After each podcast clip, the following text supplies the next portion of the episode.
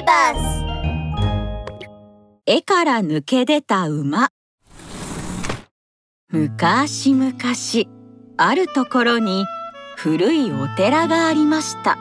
そのお寺には絵の上手な小僧さんがいました。和尚様今日はスズメを描きました。とても上手な絵でしたが和尚さんは眉を潜めるだけでしたお前の絵は確かにうまいが寺の修行はどうした？お経は覚えたのか？分かっていますよ和尚様。ちゃんとお経も覚えますから。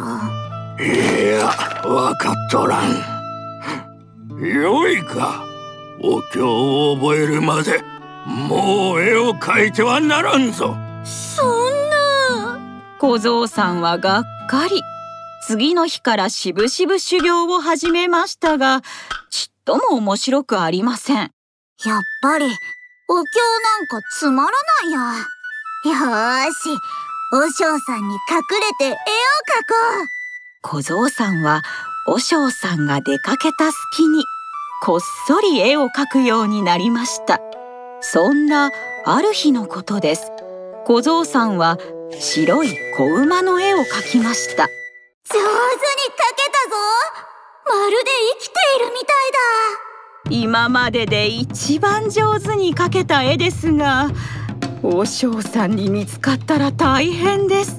小僧さんは子馬の絵を自分の部屋の押し入れに隠しておくことにしました。はあこれで大丈夫。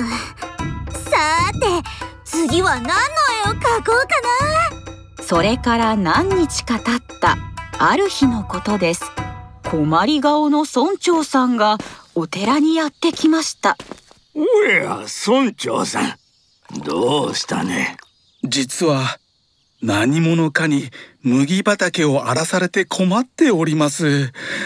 狐や狸ではないようですし、村人たちに聞いてもみんな困った困ったと言うばかりで。なるほどの。では、わしも一緒に見張りをして、誰の仕業か調べてみるかの。それはありがたい。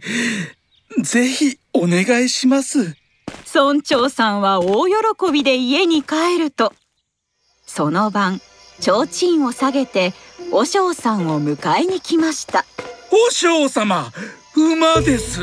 白い子馬が麦畑に来とるんですよ。何？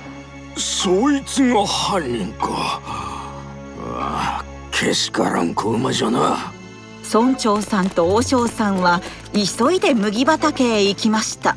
すると一頭の白い子馬が借り入れ前の麦を食い散らかしていました。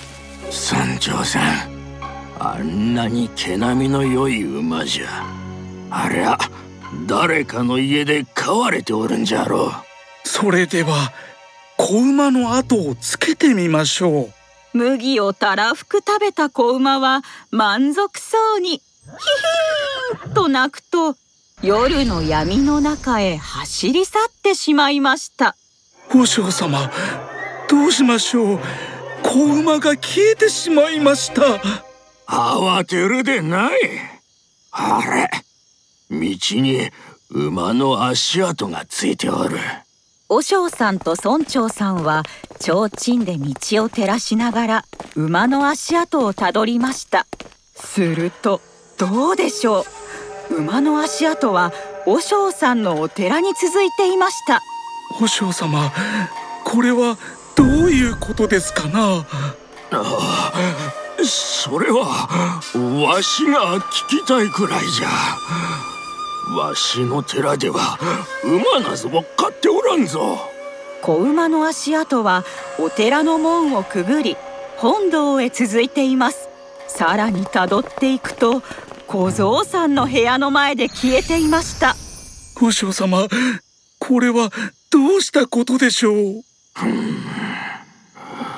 もしかしてこれ小僧や。和尚さんはぐっすり眠っている小僧さんを起こしました。和尚様。何のご用でしょうか。馬の絵はどこじゃ？え馬の絵？そそれは。描いたじゃろ。さあ早く出すんじゃ和尚さんには隠し事など通用しません。小僧さんは押し入れから白い子馬の絵を出して和尚さんたちに見せました。おおさっきの子馬にそっくりですよ。麦畑を荒らしたのは絵の中の子馬だったようじゃな。いやはや不思議なことがあるものですな。和尚さんは腕を組んで考え込むと部屋の隅で泣きそうな顔をしている小僧さんに絵筆を持ってくるように言いました。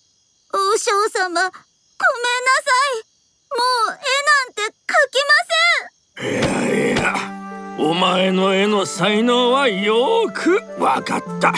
さあ早くこの絵に杭と紐を描いて子馬をつないでおくんじゃ和尚さんが優しく言うと小僧さんは喜んで杭と紐をかき絵の中の子馬をつなぎました。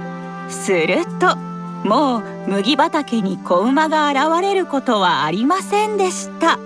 おしまい。